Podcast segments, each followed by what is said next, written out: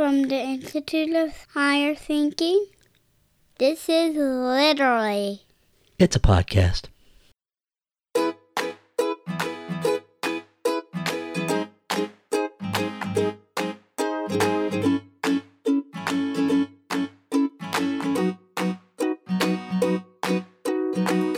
Welcome to Literally, the podcast where great writing meets guilty pleasure.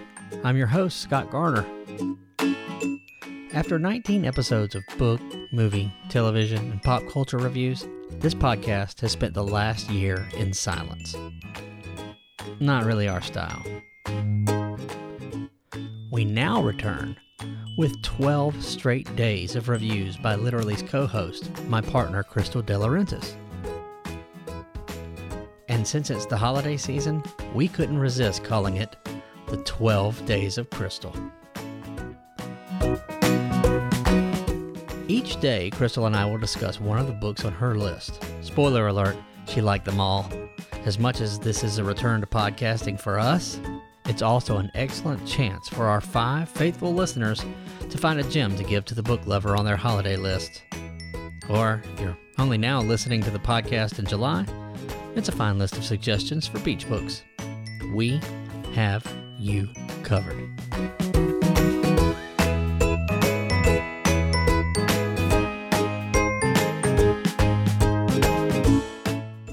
It is the third day of Crystal. And, and this time I feel like more participatory because we've gotten to a book that I'm familiar with as well.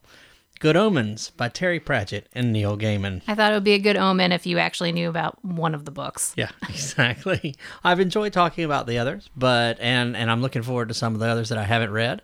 But uh, we're going through a little little little little spot here where I know a couple of these, Okay. And this is maybe my favorite that's on the list. It's a It- good book. It's a lot of people's favorite book, or or among their favorites, and it's from before anybody really knew who Neil Gaiman was, and Terry Pratchett, who we've talked about before on this podcast, unfortunately lamenting the unfortunate uh, loss of his life. And I think this is actually officially the first Terry Pratchett book I've read.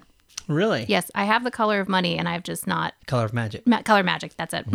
that Color of Money is a movie. Mm-hmm. That's, that's a different thing. um, so, co- yeah, I have Color of Magic at home. I just haven't read it yet. Pratchett it brings all the silliness Mm-hmm. to this, and and he can be a very silly, but amazingly evocative writer. But let's tell people a little bit about what Good Omens is. Well, it's a story about the end of the world. There's Popular theme for us. seems to be a lot of that going around here. Wonder why we were gone for twelve I months, don't know. right after last Fe- last. I also uh, spent a lot of. November. Mo- I, this is also a very expensive past year for me. To be fair, it wasn't all just like doom and gloom. Yeah, Crystal did. Crystal did some things. Bought a house, bought a car, got a new job. It's been kind of intense. Scott and the podcast slipped a little bit down on the list of priorities. And, and to be honest with you, when have I not? All right. Good Omens is about the birth of the Antichrist, who then, through, you know, what can only be called bureaucratic error, is swapped with another child. It's the only thing we have going for us yes.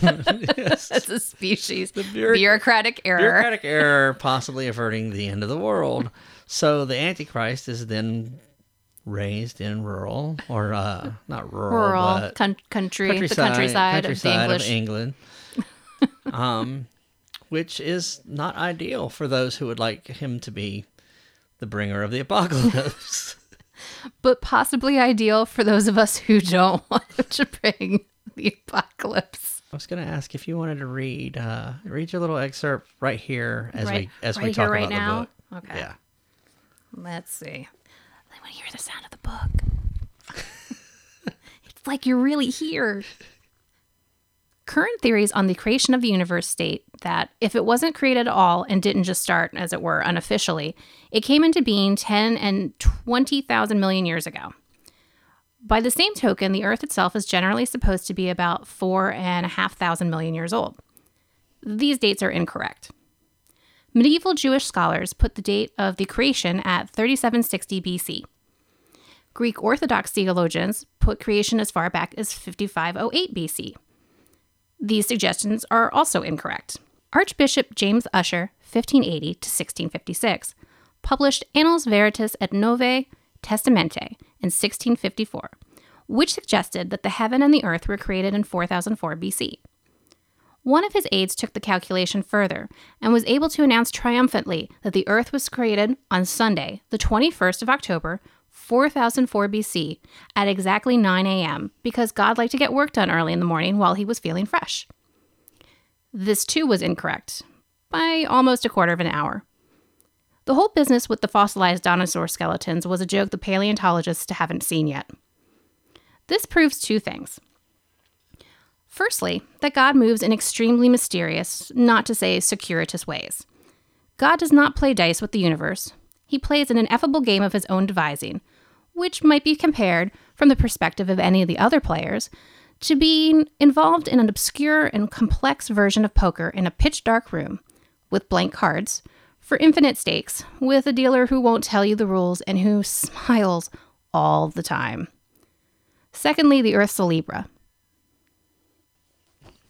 So, with all the Libras in the room, the one? I'm a Pisces. I thought you were a Libra too. No, I'm a fish. I'm a fishes. You're fishes. A fishes. What is it about this book that makes people love it so much, other than just the utter silliness of it at times? Um, I mean, it's well constructed, like from a plot point. It's a fun story. Yeah. I think it's I think it has something to do almost with what I think we're going through existentially here in the world, which is it makes the end of the world not sound like it's totally bad. you know, like there can be there can be some madcap adventures right there at the right there at the butt end of everything. Well, especially if you're a witch, but yes. or a witch hunter. the cool thing about this book is Terry Pratchett was the best-selling author in Britain for years and years and years. Par- partially because he had a back a back catalog that stayed in print of all his Discworld books, but also he, he wrote he wrote very well uh, considering that he was writing satire and comedy. He also uh, wrote really relatable characters, and then Neil Gaiman comes along and and he's he's like a rock star now. But when he did this book with Terry Pratchett, I think he was still a journalist, wasn't he? he was he, Yeah. he had met Terry Pratchett through an interview. Right. Um, so I, I think it's neat. It's kind of like getting, you know, if you're just reading it now, and, and, and we understand that there are a lot of people that, as popular as this book is, there are a lot of people who have never heard of it or never read it. Mm-hmm. If you're just picking up now, it's like getting a window, like getting to open a window into the beginning of one guy's career and, and, you know, the, a part of, you know, Pratchett at that point wasn't super famous. I would argue he's not super famous now, but he was very successful as authors go. You know, and you get to see these two guys kind of meld their styles together. And they meld very well. They do. It's almost occasionally you can pick out Pratchett definitely wrote this scene or Neil Gaiman definitely wrote this scene, but for the most part, that book is is a It- yeah, it's hard to tell who who did what. yeah, and that's not always the case with books that have two relatively well known writers. Yeah. Um, Stephen King just released a book with his son Owen King. Oh. And I'd be interested. I'm going to be interested to read that and see uh, how that how that turned out. If you if you can really, but then that's you know that's within the family. But uh, Pratchett and Gaiman remained really good friends throughout the end of Terry Pratchett's life. Yep. They stayed uh, immensely close, and um, I just can't recommend this book enough. It's very good. I I knew from basically that passage that I read that I was going to like this book. You did get to go through this madcap adventure of do they sort out who, where the Antichrist goes, what happened to the other kid. Um, You get to know a demon and an angel. yeah, you get to know a demon and an angel who are friends Yeah, in spite of being great rivals as well. And their morality is a little bit more gray than I think either of them are willing to admit. and it definitely takes a sense of humor. Um, you know, yeah, I wouldn't say that this is this is reminds me a little bit of Christopher Moore's Lamb. Um, if somebody super religious were read it, they could be offended by it, but that's not the purpose of the book. The purpose of the book is not to be blasphemous or offensive to the religious. It is to be funny, and if you read it as such, it's pretty funny. It's very funny. All right, so what do we have on tap for tomorrow? Life changing magic, the life changing magic of not giving a fuck by Sarah Knight. I think you're going to get to swear a lot in this one. Oh, so fucking much. oh, good. Yeah. All right, so that will be the next day of Crystal, the fourth. Uh, this has been the third day of Crystal, so check out Terry Pratchett and Neil Gaiman's Good Omens, and it is also, as we have mentioned, going to be a TV series soon. Yes. With David Tennant.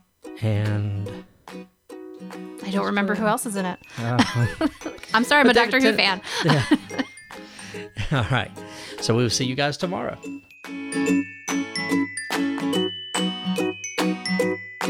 And so, from the Institute of Higher Thinking, that's it for this episode of Literally.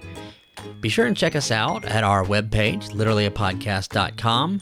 You can also follow us on Facebook, where we are Literally a Podcast. Yeah, you can't get much more simple than that. On Twitter, we are at LAPC Twits.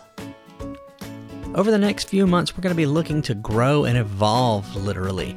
So if you'd like to be part of that on a volunteer basis, because we can't afford to pay anybody, um, let us know. Perhaps you'd like to be a contributor or help out maybe with some of the audio side of things.